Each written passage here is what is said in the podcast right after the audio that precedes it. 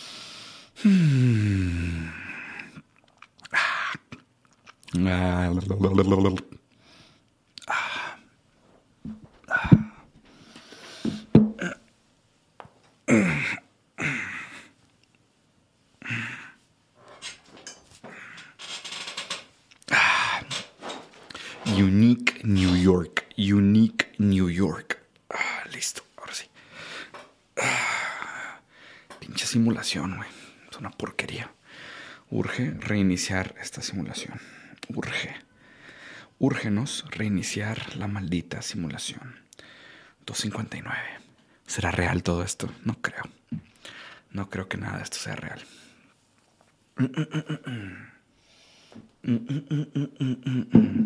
Ah, la madre, son las tres. What the fuck? What does it mean? What does it mean? Am I late? Am I early? It's time real. Oh my god, I don't think time is real at all. It's all a social construct. Even time is a social construct.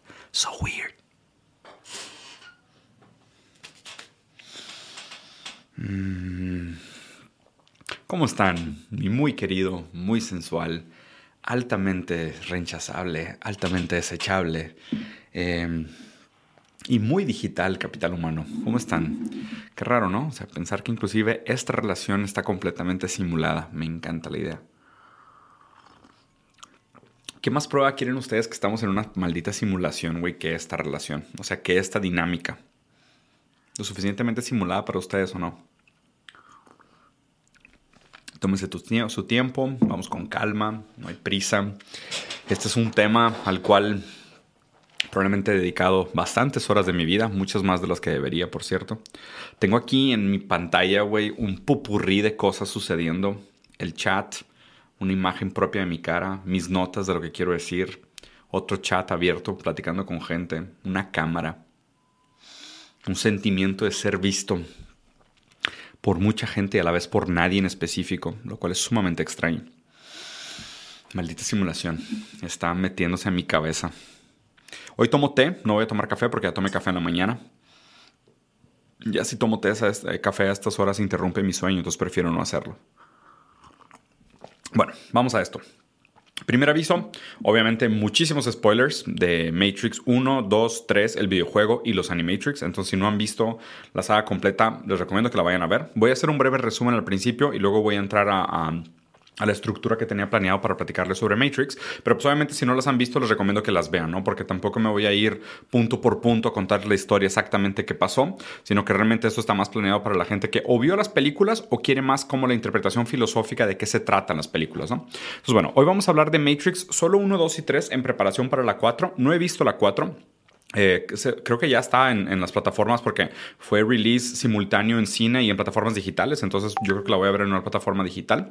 Eh, no he visto la 4, voy a hablar específicamente más de la 1, 2 y 3, hacer como un recap, un poco con la interpretación de qué sucedió, el momento histórico en el que se da Matrix, qué significa, cuáles son algunas de las temáticas principales que se abren en la película, y voy a hablar sobre la postura de algunos filósofos o algunos conceptos filosóficos que nos podrían ayudar a darle sentido a qué, qué es Matrix, o sea, qué significa Matrix para nosotros y tratar de hacer este trabajo que ya les había comentado de teoría crítica de politizar la estética.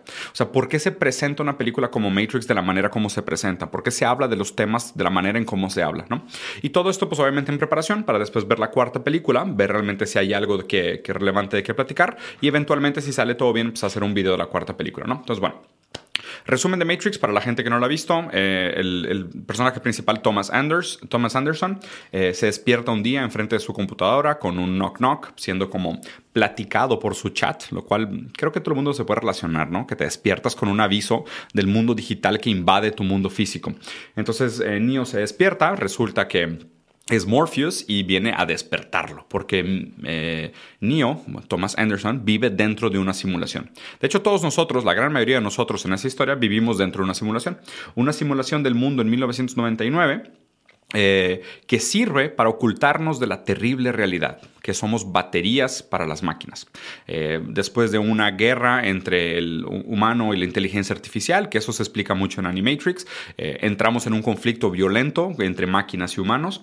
las máquinas atacan, los humanos se defienden, ta, los humanos en algún momento lanzan bombas al, cielo, acaban con la luz solar, que era como la fuente de energía que tenían las máquinas de manera sustentable, para ver si así detonan a las máquinas y, y tumban su estructura y lo que hacen las máquinas es encontrar eh, la siguiente alternativa de energía sustentable, que es el propio cuerpo humano, porque el cuerpo humano produce voltaje, calor, ta, ta, ta, que se puede eh, como minar, por decirlo así, ¿no? Entonces, eh, estas tomas de miles y millones de humanos conectados a una central en donde se les chupa la energía del cuerpo para alimentar el crecimiento de las máquinas y a cambio nosotros nos tienen conectados con tubos en la columna y en la espalda y en el, talo del cerebro, eh, donde se nos inyecta una fuente de información que simula que estamos viviendo una supuesta realidad.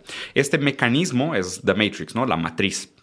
Que de por sí el nombre matriz tiene, tiene un tema interesante, la manera como las personas están en estos tubos embriónicos, como en un líquido eh, que pudiera considerarse como un líquido... Eh, uterino, eh, como una placenta de algún tipo pegostiosa, llena de tubos, cordones umbilicales que llegan a tu cerebro y demás. El caso es que vivimos en una simulación. Eh, la historia 1, 2 y 3 de las tres películas de, de, Matrix se trata de cómo Neo eh, es realmente The One, ¿no? Y de hecho hay una relación dialéctica entre Neo y The One súper interesante porque Neo es el elegido.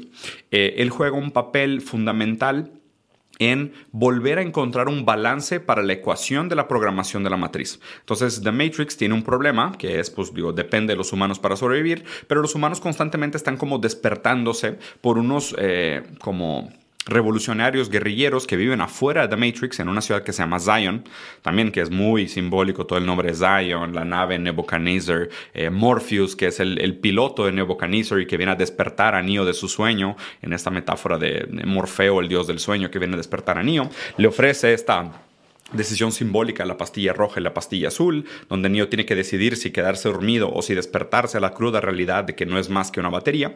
Eh, Neo decide despertar y empieza su jornada del héroe, ¿no? Entonces se encuentra con un oráculo, muy, muy guioncito, muy estructurado de cómo funciona la jornada del héroe, tiene un call to adventure, lo llaman a la aventura, tiene un mentor, eh, está en la, en, la, en la, panza de la ballena, se revela, regresa como héroe, ta, cumple las, las, etapas de la jornada del héroe casi tal, al punto por punto. ¿no? El caso es que en la segunda y la tercera película vemos cómo Neo se enfrenta a esta decisión de que si él es o no es, quiere o no quiere ser el elegido y las implicaciones de su decisión como elegido.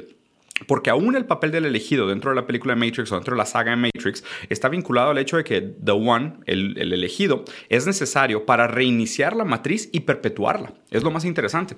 De hecho, en algún momento de la película se habla de que esta es la sexta versión de The Matrix, ¿no? Entonces se ha hecho muchas veces. El caso es que al final existe un antagonista principal que es el Agent Smith, que es de alguna manera una metáfora del sistema que busca perpetuarse y replicarse infinitamente inclusive acabar con toda individualidad y toda diferencia dentro de la matriz, tratando de replicarse de una manera como, como si fuera un reducto absurdo de lo digital, como diciendo lo digital lo que quieras es reducirlo todo a unos y a ceros, antagonismos simples y simplificar completamente el proceso de lo que sucede dentro de The Matrix. ¿no? Entonces la pelea se da entre Agent Smith y Neo Neo negocia con los creadores de la, de, la, matriz, así como con la inteligencia artificial, que tiene una cara de bebé, lo cual también es bastante interesante, a rato lo vamos a platicar. Pero el caso es de que en algún momento, pues Neo regresa a, entrar a The Matrix, se enamora, tipo, tiene un romance con Trinity, que también tiene un papel interesante, se llama Trinity porque también está ella con Morfeo, hay algo de Freud ahí seguramente. Entonces el caso es de que eh, Neo gana, ¿no? Entonces Neo gana y la negociación que se le, que se ofrece al final es bien interesante porque la opción que tenía Neo era decir, eh, si decides reiniciar el programa, lo que vamos a hacer es que vas a salvar a algunas personas y van a empezar Zion otra vez desde cero eh, y nosotros reiniciamos la matriz y empieza otra vez el ciclo, ¿no? Pero si decides no participar del proceso, la, la Matrix va a colapsar porque tiene una falla sistemática en su programación y se van a morir todos, o sea, todos los que están tanto afuera de la Matrix como conectados a la Matrix. Y obviamente Neo ahí a través de su pelea y el hecho de que Agent Smith también fue un agente de caos que obligó a, los, a, la, inteligencia artificial a negociar con Neo, le, permitió como una como una, no, no, diría tercera alternativa, pero como una mejor versión de la primera alternativa. Entonces, la mejor versión de la primera alternativa que la máquina le ofrece a Neo es decir, bueno, vamos a reiniciar The Matrix, pero vamos a ser un poquito más laxos, ¿ok? Vamos a permitir un poco más de la libertad que el humano busca para que no viva engañado y realmente todos aquellos que se quieran desconectar se van a poder desconectar y los que quieran volver a conectarse se pueden volver a conectar, ¿no? Entonces se hace como este término medio de decir, pues las cosas siguen igual, pero no tan, no tan igual como antes, ¿no? Entonces eso es como un resumen así un poquito de Matrix. La verdad es que sinceramente vale la pena que la vean si les interesa el tema, pero si vayan... Eh, y tienen una pensada, ¿no? Porque pues ya lo que vamos a hablar aquí más adelante es solo, eh, les voy a dar la interpretación filosófica o algunos, algunas herramientas filosóficas que nos pudieran ayudar a interpretar qué es lo que está sucediendo dentro de The Matrix, ¿no? Entonces, para mí, una de las preguntas centrales de, de la película de The Matrix, que de hecho la plantea uno de los personajes más importantes de la primera película, que es Cypher, es ¿qué tanto podemos tolerar la verdad versus la ignorancia es una bendición. Y de hecho, esta frase tal cual la dice Cypher en la película, en algún momento hay un personaje que es como un traidor, como un Judas, que le vende los secretos de, los, de la resistencia a los agentes, a Agent Smith, para que puedan atrapar a Morpheus y llegar a Zion y destruir Zion. ¿okay? Este personaje, Cypher, tiene una relación muy rara con Neo, ¿no? Se refiere a él como Jesús, o sea, tiene todo este lenguaje metafórico de que él es Judas, ¿no? Y te la plantean desde muy temprano, dándote a entender que él es Judas dentro de la película, que él va a traicionar al Mesías, por decirlo así. Y él dice esto, en algún momento cuando está negociando con los agentes, él dice, güey, es que yo me salí de The Matrix y ahora que estoy afuera, el mundo está tan de la chingada porque el mundo entero, obviamente, como destruimos la capa de ozono para quitar la energía solar a las máquinas, el mundo quedó completamente destruido, no solo por la guerra, sino ahora por la ausencia de, sol. Y él, pues, está ahora en este mundo terrible, comiendo avena sin sabor, eh, viviendo escondiéndose de las máquinas, todo mal, es resistencia, vestidos con trapos de papa, o sea, con costales de papa, con trapos y demás. Y Cypher dice en algún momento, cuando lo regresan a The Matrix, se está negociando, se está comiendo una carne, y él dice: Yo sé que esta carne no es real yo sé que ustedes me están diciendo que esta carne es deliciosa, jugosa, ta, ta, ta, pero cuando la como sabe increíble. Y dice, ignorance is bliss. Okay. La ignorancia es la dicha, ¿no? Entonces, hay un punto central en, esta película que se trata de esto, ¿no? ¿Qué tanto estamos dispuestos a tolerar la verdad? ¿Qué tanto acceso tenemos a esa verdad? ¿Y qué tanto la ignorancia de alguna manera es un tipo de dicha de la cual realmente no queremos escapar? ¿okay? Ese, para mí es uno de los argumentos centrales que trata la película de resolver y nos presenta diferentes eh, formatos de aproximarnos a la respuesta a esta pregunta. ¿okay? Eh, la otra pregunta fundamental que plantea esta, esta, esta, película, y obviamente seguramente mucha gente sale aquí pensando que, güey, vivimos en una simulación, como Elon Musk, que, que digo, la respuesta corta es no, la respuesta larga es Ahorita no, pero tal vez en algún momento de la historia esto sea factible. Si les interesa más el tiempo si vivimos en o no en una simulación, a lo mejor esto habría que dedicarle otro video completo porque es un tema raro, pero hay muchos artículos filosóficos que hablan... Eh, sobre el contraargumento de por qué no podríamos vivir en una simulación, ¿no? Y más que nada tiene que ver por la complejidad de las neuronas y la capacidad física y la, el espacio físico y los materiales físicos existentes para poder simular el trabajo que hace una sola neurona. ¿okay? Entonces, a toda esta pregunta que si vivimos en una, o no en una simulación, realmente la manera como lo presenta Matrix es un reducto de que si viviéramos en una simulación como diciendo, ah, bueno, es que el ojo percibe el campo visual, entonces si yo puedo brincarme el ojo e inyectar directamente al cerebro, a la parte sensible que interpreta la, la información, algún tipo de estímulo visual, yo puedo engañar el cerebro que está viendo lo que el ojo debería de ver, ¿no?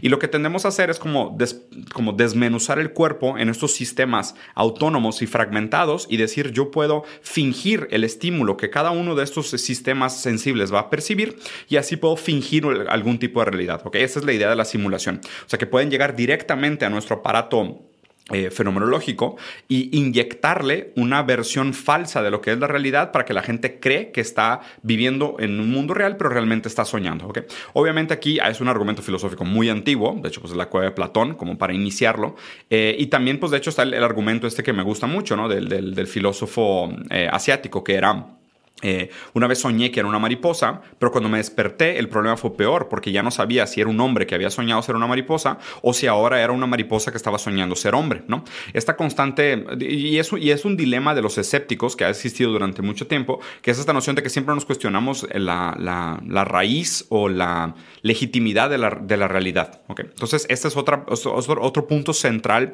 que se plantea dentro de la película de Matrix, ¿ok? Ahora vámonos algunos filósofos que se me hacen importantes y necesarios para entender eh, un poco lo que sucede en los argumentos centrales de estas películas, ¿no? Y se los, y se los voy a dejar así como, como puntos de partida para que ustedes también puedan investigar y vean cuál les interesa más, pero realmente es una película que sinceramente sí tiene mucho de dónde. O sea, como que, aunque trata de ser un popurrí y la verdad es que acaba siendo demasiado y acaba confundiendo de más, me parece, eh, creo que sí tiene algunas posturas interesantes que valdría la pena organizar, ¿no? Entonces vámonos de los más viejitos a los más recientes. Primero, Hegel eh, sí hay un tema hegeliano fuerte ahí que es, eh, primero, pues la dialéctica entre el saber y la verdad. O sea, es qué tanto nosotros tenemos acceso al, mundo real, al mundo en sí, versus qué tanto nosotros tenemos acceso al mundo para mí. O sea, es la cosa en sí y la cosa para mí. o sea, la cosa en sí sería la realidad absoluta y la cosa para mí es pues yo la interpretación que le doy a aquel objeto de la realidad. ¿no? Esta dialéctica entre saber y verdad es la manera como progresa el pensamiento humano. Nosotros nos acercamos a la verdad de manera dialéctica de alguna forma, porque nosotros constantemente estamos tratando de chocar nuestra definición de la realidad o de la verdad, comparándola constantemente contra aquellos objetos que nosotros eh, analizamos. Y pues esta dialéctica se pasa, la, la dialéctica de la autoconciencia es como decir, pues yo tengo que pensar en el objeto que estoy viendo, pero luego me tengo que pensar a mí pensando el objeto que estoy viendo. Y luego pues la dialéctica es pues yo tengo que pensarme a mí como el que piensa, el que piensa el objeto que está viendo. Y en este proceso de dialéctica nosotros vamos quitando o tratando de quitar algunos sesgos y siempre eh, buscar qué tanto podemos nosotros tener acceso o no a ese objeto real de referencia. Entonces, en, Matrix constantemente se plantea este problema de qué tanto nosotros tenemos acceso al mundo real versus qué tan acostumbrados estamos a, a esta ilusión de lo real, ¿no? Ilusión de la, cosa en sí. Eh, lo, que me parece interesante es que todo el tiempo eh, se plantea el afuera del Matrix como una cosa que se llama en filosofía la posición angelical. La posición angelical se refiere como a una mirada que todo lo puede ver y que tiene un acceso directo a la realidad no mediada. La mirada angelical es como si fuera una mirada fenomenológica, o sea, una observación del mundo, pero que no está nublada por la subjetividad, por decirlo así. Entonces, lo interesante es que la fuera del Matrix se plantea como una verdad en sí, ¿no? Decir, es que sí existe una verdad, nada más que está fuera de Matrix, ¿no? Está en la, pastilla, en la pastilla del, color del color correcto, ahí se encuentra la verdad, por así decirlo.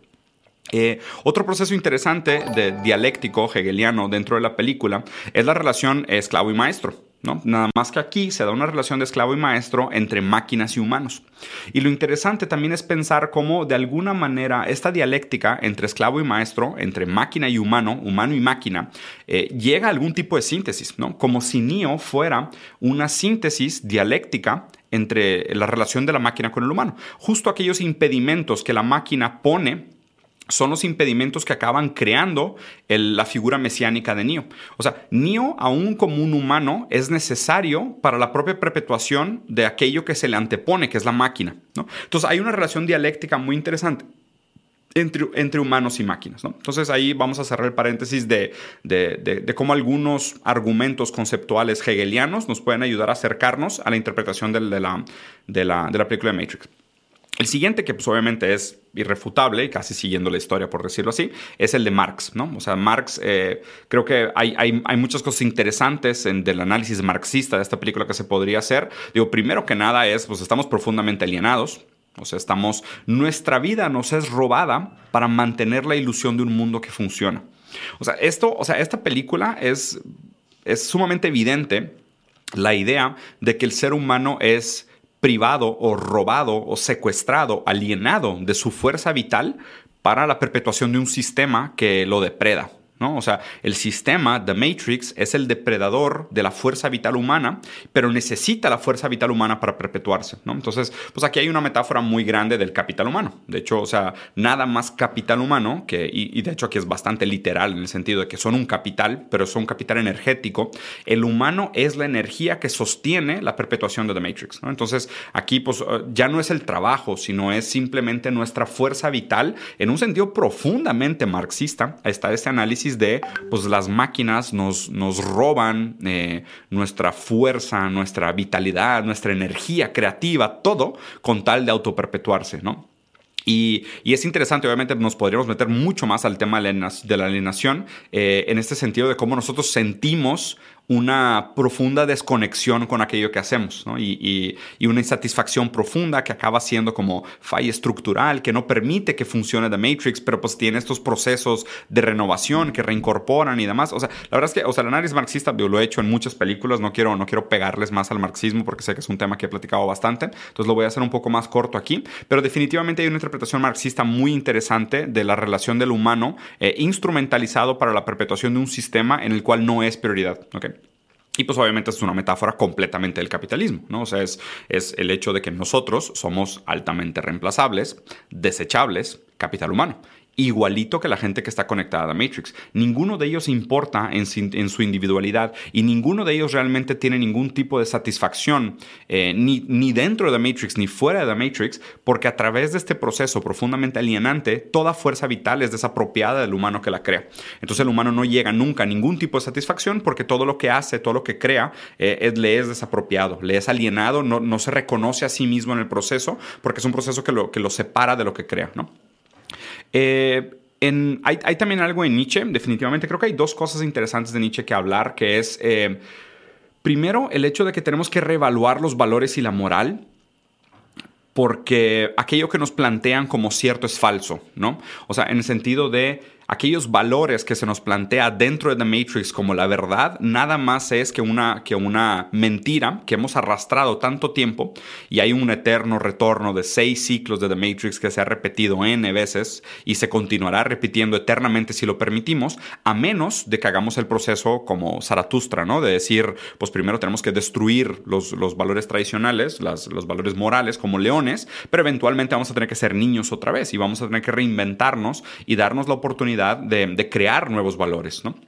Y pues obviamente el, hecho de que The Matrix se repite es porque la gente no logra abandonar esos valores tradicionales y crear valores nuevos. Como no hay realmente ningún tipo de originalidad o espacio para la creación de valores nuevos, pues The Matrix también de alguna manera está condenado a, repetirse, ¿no?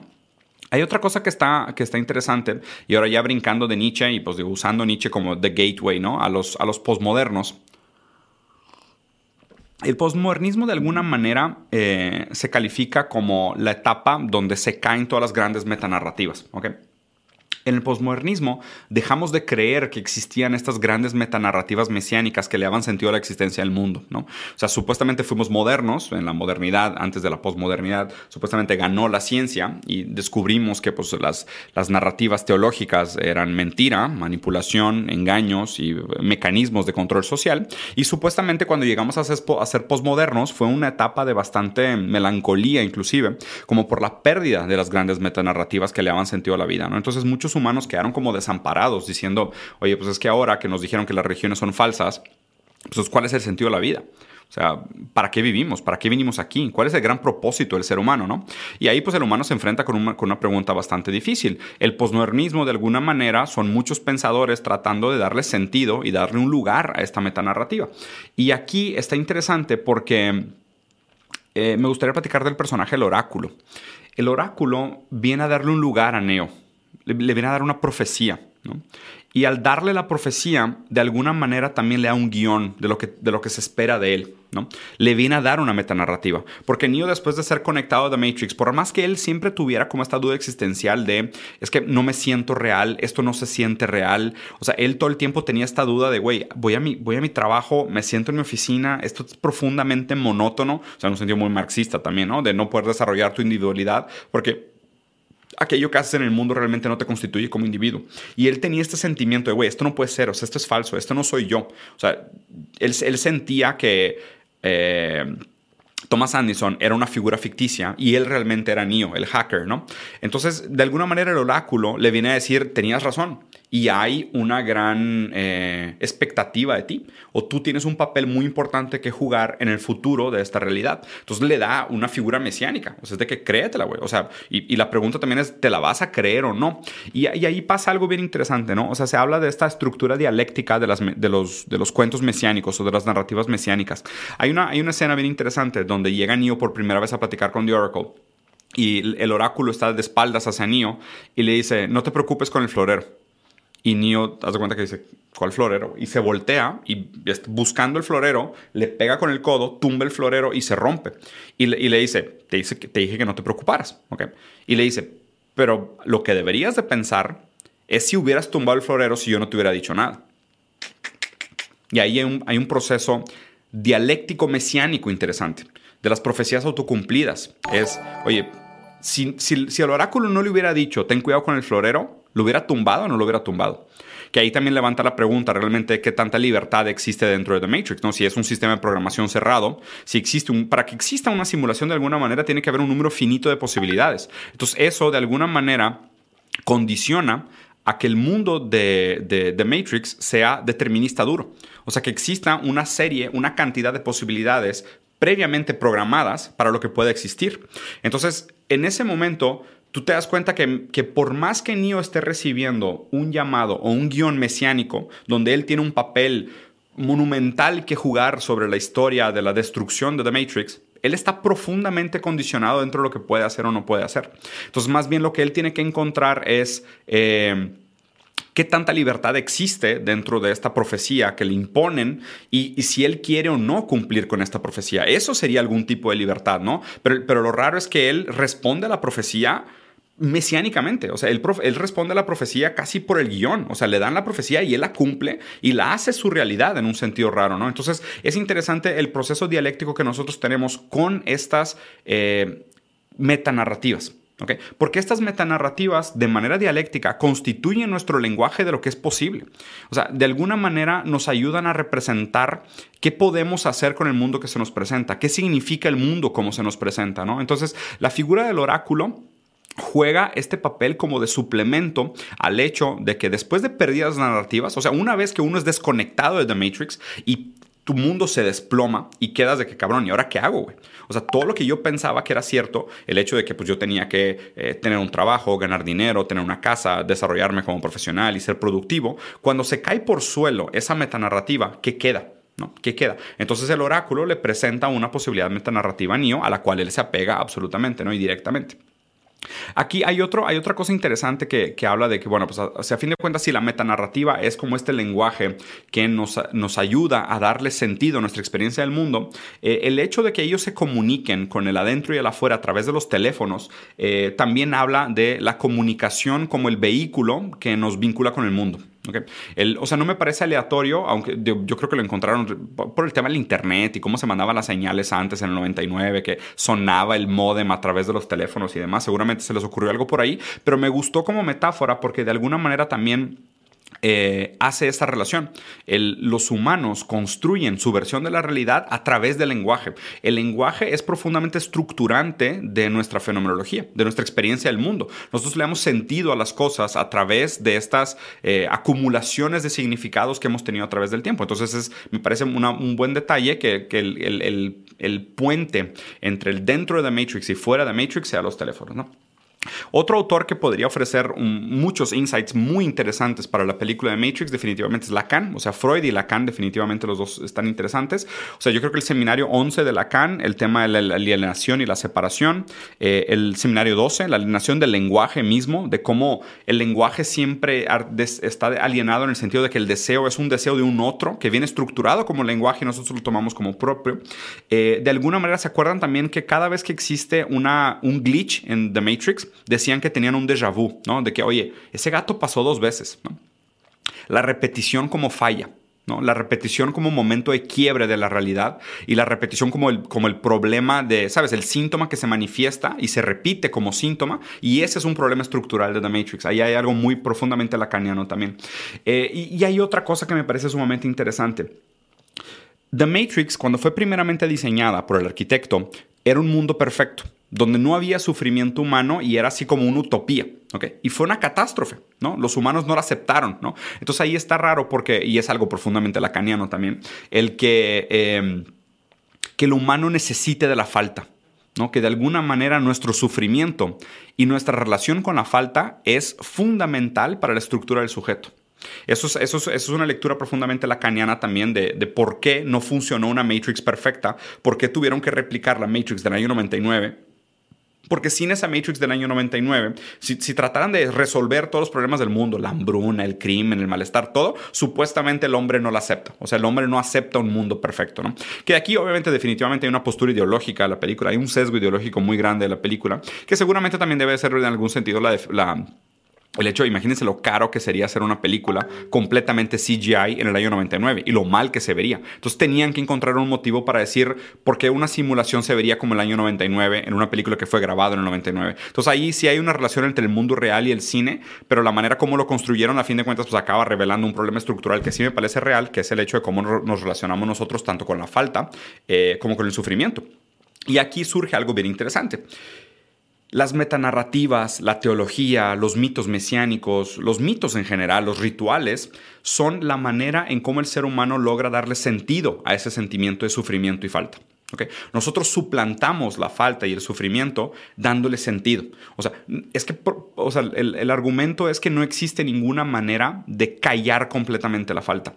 No hay ninguna manera de quitar completamente el sufrimiento de la existencia humana. El sufrimiento es parte fundamental de nuestra relación con el mundo. Y lo pudieras ver inclusive en el tema más como de pues, contraste y armonía, el bien solo tiene sentido en contra del mal, o sea, en un sentido como de construccionista derridiano, de los opuestos son necesarios para la creación de sentido, ¿no? O sea, blanco solo tiene sentido en contra del negro, frío solo tiene sentido en contra de calor, bien solo tiene sentido en contra del mal, el bienestar solo tiene, o sea, felicidad solo tiene sentido en contra del sufrimiento. O sea, la falta, lo negativo, es constituyente dialécticamente de cualquier afirmación que se haga. La afirmación siempre necesita aquello que niega para constituirse como diferencia, ¿no? En un sistema de diferencias. Entonces, para nosotros, la manera como toleramos el sufrimiento, la falta, la carencia, el deseo, ta, ta, es a través de estas metanarrativas ¿no? Porque pues yo sufro, pero mi sufrimiento tiene un sentido. O sea, mi, mis sacrificios son para un bien mayor. O yo estoy haciendo esto porque estoy cumpliendo una profecía. Estoy haciendo sacrificios porque a largo plazo tengo una meta mayor. ¿no? Entonces, es necesario que exista esta estructura de fantasía para que la realidad funcione. ¿Okay? En, muchos sentidos de, cómo funcionan tanto las metanarrativas como los rituales dentro de esto. ¿no? El siguiente que quiero comentar, ya que estamos en la, en la etapa postmoderna, ya llegamos a Lacan, postestructuralistas, bueno, de hecho había, debería haber hablado de Foucault antes que fue antes que Lacan, pero bueno, eh, quiero hablar de la teoría queer. Eh, obviamente aquí hay una relación bien interesante porque la película fue hecha originalmente por los hermanos Wachowski, que en la vida real transicionaron de género a las hermanas Wachowski. ¿okay? Ahora se, se, identifican como mujeres, son mujeres, más bien dicho. Eh, y claro que hay algo que se percibe en la película de este proceso de transición. De hecho, se me hace muy interesante cómo hay tantas notas de eh, sadomasoquismo, lo prohibido, ¿sabes? Estos trajes de látex, eh, los antros son eh, profundamente LGBT, o sea, en su formato, en su estética, el tipo de música, las ropas de los personajes, Trinity como esta personaje con el pelo corto, medio andrógena, ¿sabes? O sea, hay muchos hay muchas decisiones estéticas de la película que revelan esta preintencionalidad de las hermanas Wachowski a hacer la transición de hombres a mujeres. Y obviamente, pues esto es un proceso profundamente complicado. Yo creo que por sí, solo este punto de cómo Matrix es un reflejo de la dificultad del proceso de transición de género para las hermanas Wachowski, es de por sí una tesis de análisis por sí sola. O sea, esto daría un video completo solo para hablar de cómo ellas estaban en este duelo de querer ser aceptadas por el sistema. O sea, escuchen esto. Neo es un nuevo tipo de subjetividad que quiere ser aceptado por el sistema de The Matrix, que fundamentalmente no lo quiere destruir, solo quiere ser aceptado por él. O sea, las hermanas Wachowski no quieren destruir la sociedad, solo quieren ser aceptadas como una nueva, un nuevo tipo de subjetividad dentro del sistema que es hegemónicamente dominante. Igual que Neo. Neo nunca quiso destruir The Matrix, nunca propuso ningún tipo de alternativa, sustitución o abolición de The Matrix. Simplemente dijo, quiero que nos acepten aquí adentro como somos.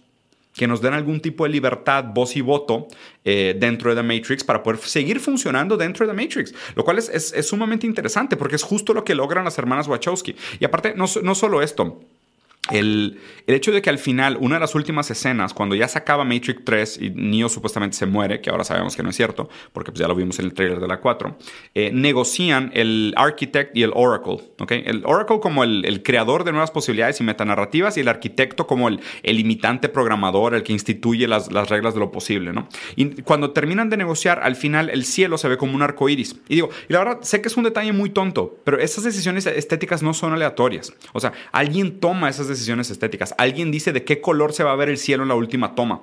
O sea, este nuevo cielo que permite estas nuevas individualidades, integra estas nuevas subjetividades a un sistema hegemónico, ¿cómo se debería ver? Como un arco iris. Y, digo, no me parece tan sutil y creo que es una decisión inclusive... Em, eh, pues sea, premeditada, de, entenderlo como cal, ¿no? Entonces, eh, me parece que la relación entre el mundo real, las hermanas Wachowski y lo que ellas trataron de hacer mostrando esto dentro de la película, me parece sumamente eh, revelante de su intención de ser eh, aceptadas dentro del sistema hegemónico, aún siendo queer. Okay. Después está Foucault y la resistencia del individuo, que también está muy vinculado un poco a esta teoría queer, como diciendo el, el agente Smith es como el poder que hace la resistencia a través de la reproducción. Y mata todas las individualidades, ¿no? A fin de cuentas, si se fijan, esta última pelea entre Neo y Agent Smith habla un poco, de, o sea, en el sentido Foucaultiano, de cómo de alguna manera el individuo es la resistencia al sistema. El individuo, en un sentido de su subjetividad individual, es una resistencia al sistema, que después es un trabajo que dio continuidad de luz, hablando de, de Antiedipo y Mil Mesetas, hablando de cómo inclusive la esquizofrenia era un proceso de mecanismo en contra de un capitalismo que busca autorreproducirse al punto de acabar con todas las individualidades. Obviamente yo creo que ya esta teoría eh, y lo he platicado, lo platiqué en el otro live que tuve con, con un amigo, este, Pensar como, como Cise, que es un tipo muy inteligente, hablando de cómo realmente, inclusive creo que esta idea de que la, la, la, hiperindividualidad como un método de resistencia al capitalismo también ya está absorbido. Al revés, me parece que el, que el capitalismo hoy en día promueve estos procesos de hiperindividualidad, ¿no? Y que es algo que funciona inclusive muy bien con la ideología liberal en el sentido de afirmar la individualidad como un tipo de libertad, siendo que todo lo otro, todas las condiciones materiales no son libres, ¿no? Entonces es de que, oye, pues realmente eres libre porque ahora te acepto como trans dentro de The Matrix, pero pues sigues conectado como una batería, güey. O sea, ¿esa es la libertad a la que estabas aspirando? O sea, realmente en un sentido Foucaultiano, y creo que teoría queer también, o sea, lo que trataron de hacer las Wachowski con este proceso de Neo es la representación de una nueva subjetividad que quiere ser aceptada por el sistema, realmente lo logró. O sea, el sentido de que te den tu lugar como nueva subjetividad es suficiente para tener algún tipo de afirmación como, ah, soy libre, ahora dentro del sistema, pero el sistema no cambió, sigue siendo una batería. O sea, si tus condiciones materiales no cambiaron realmente, ¿qué tanto, o sea, qué tanto tu nueva subjetividad fue aceptada y tuvo algún cambio determinante sobre tu, tu percepción, tu percepción de la realidad, ¿no? Entonces, bueno. Ya terminando aquí, es eh, hablando un poquito del último autor que quiero platicar sobre, sobre The Matrix, que definitivamente es el más importante, que es Jean Baudrillard. Eh, Jean Baudrillard tiene un libro muy famoso que se llama Simulacro and Simulation, que de hecho este libro sale en la primera película de The Matrix. Neo literal lo abre y está hueco, como la película en muchos sentidos, y de ahí tiene sus drogas que le vende a la conejita blanca. Pero no solo esto. Eh, Baudrillard fue invitado a participar de la película. Los actores tuvieron que leer Simulation and Simulacra. Eh, muchas veces se le pidió participar y de, hecho famosamente Baudrillard odia la película. Baudrillard lo que dijo es... Eh, hay muchas películas mejores que hablan de la teoría de la simulación eh, que Matrix. O sea, él dice, por ejemplo, si no, me equivoco, eh, Ghost in the Shell, eh, Truman Show, Minority Report, Mulholland Drive. O sea, que él dice, o sea, de, hecho, él dice, Mulholland Drive hace todo lo que, lo que yo quería decir con Simulation en Simulacra que, que Matrix no logró. ¿okay? Y hay, hay, una serie de complicaciones. ¿no? Entonces, bueno, eh, de alguna manera, y voy a regresarme un poquito con todos los autores, ¿no? La pregunta de si vivimos en una simulación y es como esta pregunta de ¿dónde está la realidad que se nos esconde? O más bien, ¿qué, es, qué se nos esconde? O sea, ¿qué, nos están escondiendo con esta simulación? Porque la simulación busca maquillar algo, busca ocultar algo, ¿no? En este caso, en The Matrix, la simulación buscaba ocultar el hecho de que pues, el mundo estaba completamente destruido, ¿ok? De que el mundo era, era, un, era un desastre, no había nada. Entonces, cada uno de estos autores también habla y, y nos da una perspectiva interesante sobre qué se oculta con las simulaciones. ¿ok? Entonces, Hegel de alguna manera hizo un trabajo buscando lo que, lo que supuestamente estaba oculto era el espíritu de los tiempos, el zeitgeist, ¿no? O sea, es eh, la idea. La idea que se manifiesta a través del tiempo, a través de los actos humanos, y se, y se va ejecutando en la dialéctica de la historia hasta que se manifiesta a sí misma. ¿no? Entonces, Hegel hablaba de que lo que está escondido realmente es la idea. Marx hablaba que realmente lo que estaba escondido eran las relaciones eh, socioeconómicas y los medios de producción. Las relaciones económicas eran lo que estaban escondidos en el, estilo de, producción capitalista. Entonces se escondía realmente estas dinámicas, estas relaciones de poder, relaciones de producción, la relación con los medios, con, con las condiciones materiales, y eso es lo que se debería desvendar, eso es lo que se debería de desmenuzar a través de la lectura de la realidad. Nietzsche decía que lo que se escondía era el deseo al poder, the will to power. Este deseo del poder como esta necesidad de afirmación del cumplimiento o de la ejecución o del devenir del, deseo humano es lo que se escondía atrás de todas estas metanarrativas y todas estas historias que nos contamos a nosotros mismos. En el posmodernismo, lo que se esconde en el posmodernismo atrás de, esta historia es pues, la caída de las metanarrativas, ¿no? que, no, que, esas, las metanarrativas siempre fueron falsas. Todas estas historias que nos contaron para darle sentido al mundo eran falsas. Esto es lo que se escondía o lo que buscaba desvendar el, posmodernismo. En Lacan y en Freud, lo que se esconde atrás de la simulación es el inconsciente. Sea, como diciendo, es que más allá del hecho de que el ser humano racional pueda tener un acceso al mundo, existe una parte de nosotros que es inconsciente a la cual realmente no tenemos acceso. Y de hecho, de aquí está mi, mi odio hacia Jung, porque Jung hablaba del, del, subconsciente como algo al cual eventualmente tendríamos acceso, que era solo un tema de autoconocimiento, que es una de las cosas por las cuales yo eh, no, no adhiero a muchas de las teorías jungianas. Entonces, en Freud y Lacan lo que se esconde es el inconsciente.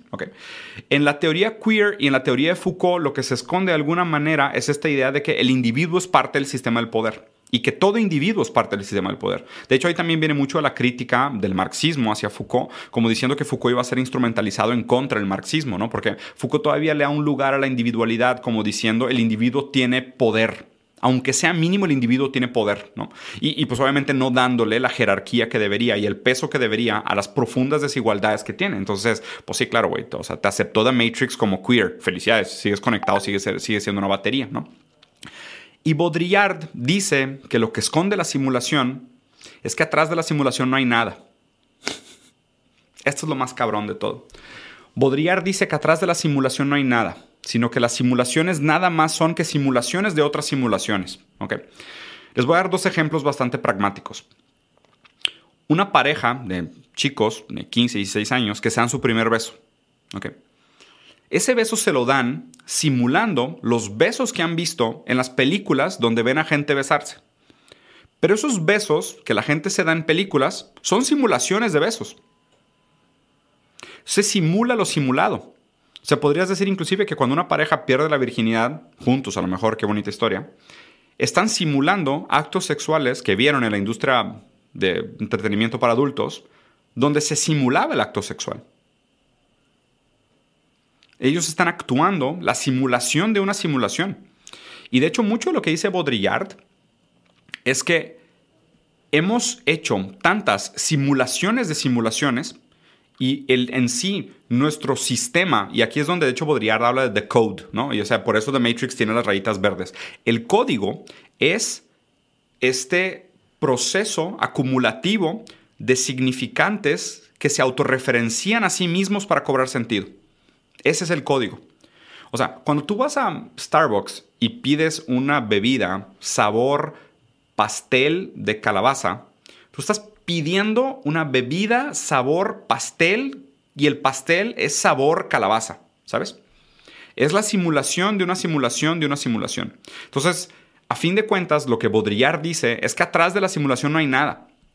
El momento histórico en el que estamos, vivimos en una simulación porque las cosas a las que les damos sentido y el sistema interreferencial de significados nada más es que la simulación de la simulación de una simulación, que perdimos toda referencia a los objetos reales y estamos atrapados en estos sistemas interreferenciales. Y no hay nada más que eso. Detrás de la simulación no hay nada. De hecho, el, les comentaba, ¿no? O sea, Baudrillard fue supuestamente muy importante para la, para la creación de, de, Matrix, pero él acabó profundamente decepcionado con Matrix. ¿Por qué?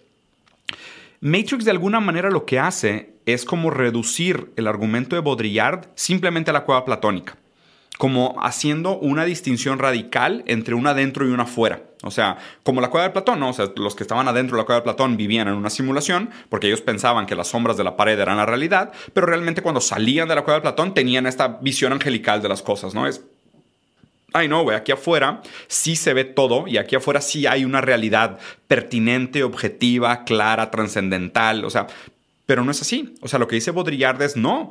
O sea, no solo eso, la relación esta que existe, este gap tan grande entre la realidad y el mundo ideal, el mundo, el mundo de las ideas, en el sentido de la cueva platónica, él dice que la relación entre lo real y lo utópico, lo, lo real y lo ideal, eh, con la revolución industrial se fue cerrando. Se fue cerrando tanto en el buen sentido como en el mal sentido. O sea, primero porque a través de la productividad, la tecnología, nosotros fuimos capaces de reproducir y acercarnos más a este mundo ideal. Las utopías que se soñaban cada vez fueron más reales, más verídicas.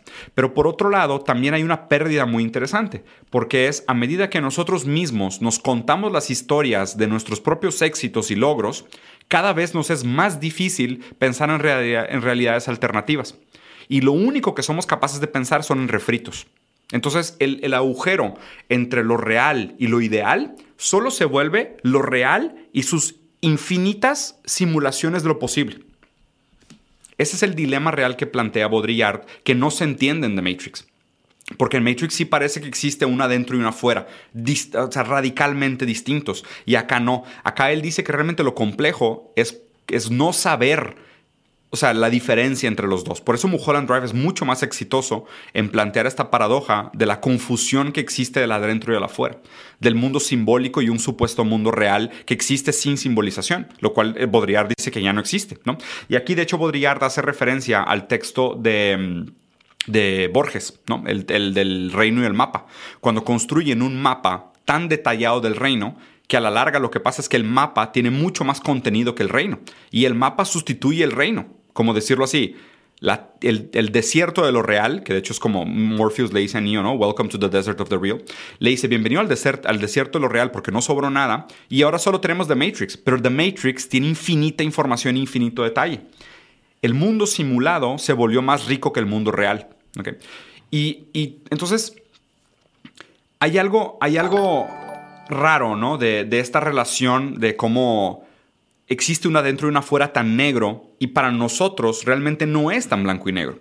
O sea, podrías argumentar que la gente que cree que la Tierra es plana vive en una simulación porque ellos tienen acceso o simbolizan o le dan más sentido a una narrativa mesiánica o teológica que les constituye su versión de la realidad y ellos viven dentro de una Matrix en el mismo mundo que nosotros. O sea, esta idea de que unos están en la Matrix y otros no es lo que no le gusta a Baudrillard. O sea, esta, esta separación radical, sino que es mucho más complejo y es mucho más difícil realmente tener este, este, esta separación entre el objeto real de referencia y el mundo simbólico al cual nosotros solo le atribuimos un sentido y lo tomamos como real. ¿okay? Ese, es, ese es el problema que, que realmente deberíamos de, plantear en The Matrix.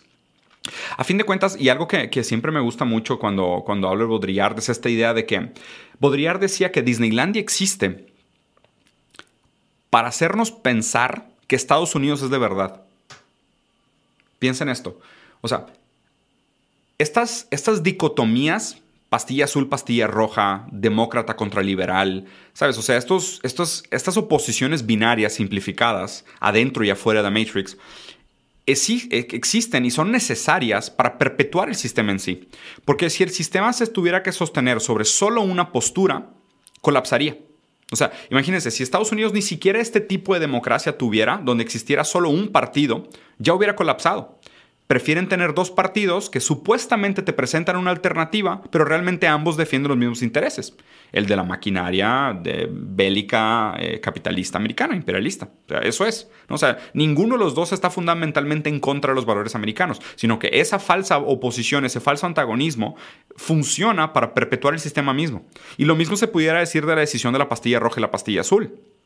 Famosamente Sisek dijo, quiero una tercera pastilla. I want a third pill. ¿Por qué? Porque libertad no es escoger sobre los ítems que están en un menú. Libertad es definir qué está en el menú. Entonces Neo, aun cuando escoge la pastilla correcta, no es libre. Es presentado con una falsa decisión y él toma una decisión que supuestamente le construye una idea de libertad, cuando nunca lo fue. Entonces, hay algo para ir cerrando, ¿no? El primero en el sentido individual, me parece que Matrix es una trilogía que habla profundamente sobre eh, la obligación de preguntarnos quiénes somos cuando, cuando se nos ofrece la libertad. Una vez que somos libres, nos tenemos que preguntar quiénes somos. Y esa es fundamentalmente la pregunta de Neo.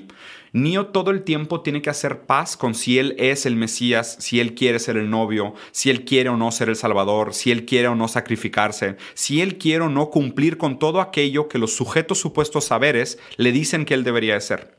Neo se ve, se ve enfrentado con esta pregunta durante toda la película. Y en otro sentido, eh, en un sentido más social, es a ver, ¿cómo podemos nosotros crear una versión del mundo que nos parezca tolerable? ¿Cómo le damos sentido a todo este sufrimiento? ¿No? Porque a, mí una de las cosas que me molesta profundamente de The Matrix es que no presenta ninguna alternativa. O sea, no habla sobre ninguno de los problemas reales que se deberían de resolver en The Matrix, como el problema del medio ambiente, o sea, si la Tierra ya no tiene sol, pues eventualmente no nos queda tanto tiempo, ¿no? Pero se habla, se discute sobre, ay, ¿cómo incorporamos nuevas subjetividades a The Matrix? Dude, la Tierra ya no recibe sol, güey. O sea, eventualmente, ¿qué va a pasar con el oxígeno? O sea, ya no hay plantas. Entonces, inclusive los humanos que estaban conectados a The Matrix, siendo minados de su energía eléctrica, eventualmente se van a quedar sin oxígenos. O sea, ¿y quién está hablando de ese problema? Como, ¿por qué nos parece más importante y, vean, ¿eh? porque este es justo el discurso liberal que tenemos ahorita, donde mucho de esta izquierda indefinida, muy bien planteada en los videos de Hermesillas, esta izquierda indefinida tiene sus prioridades en esta supuesta individualidad y subjetividad liberal.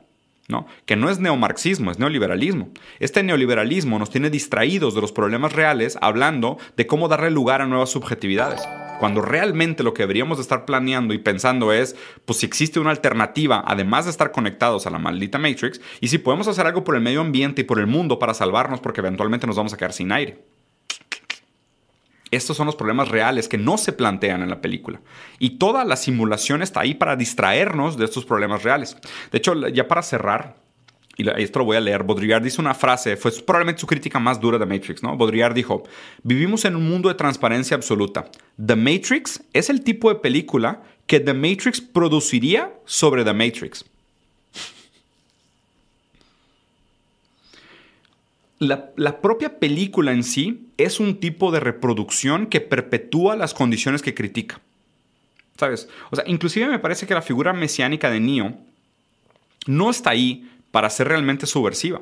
Neo nunca fue una amenaza de Matrix. Neo jamás puso en riesgo la existencia de la matriz. Al revés, Neo está ahí para perpetuarla. Neo existe para perpetuar The Matrix, igual que la película de Matrix existe para perpetuar la simulación. Para perpetuar el hecho de que estas metanarrativas que nos contamos ocultan algo mucho peor que si la metanarrativa es real o falsa esconden el hecho de que detrás de las metanarrativas no hay nada.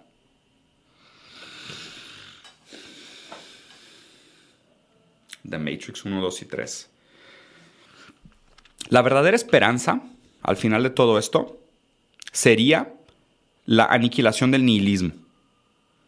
O sea, si algo podemos rescatar de todo este proceso, y es lo que espero ver de alguna manera en Matrix 4, pero mis esperanzas son muy bajas o nulas por el contexto en el cual se está haciendo la película, es que lo que realmente deberíamos de buscar son alternativas. No maneras un poquito más verdes o rosas o pintadas de arco iris de repetir el mismo sistema. Estamos atrapados en un nihilismo, en un cinismo, alienados, donde lo único que queremos hacer es perpetuar este sistema que nos oprime pintándolo de colores más agradables y peleando para que las diferentes subjetividades sean, sean aceptadas dentro de nuestro sistema de opresión perpetuo. Deberíamos de aspirar a más, a más capital humano. Deberíamos de aspirar a más. Los dejo por aquí. El video la verdad es que estuvo un poco más largo de lo que pensaba. Espero les haya gustado. Dejen los comentarios acá abajo. A los moderadores, pues por favor ahí aprovechen para filtrar un poquito el chat y quitar a la gente que, que no se porta como se debería portar. Vamos a ir produciendo la Matrix que a nosotros nos gustaría. Y nos vemos pronto. Adiós, Capital Humano. Ya que vea la 4, hacemos un review de la película 4 a ver si, si pasó algo. Mm, mm, mm.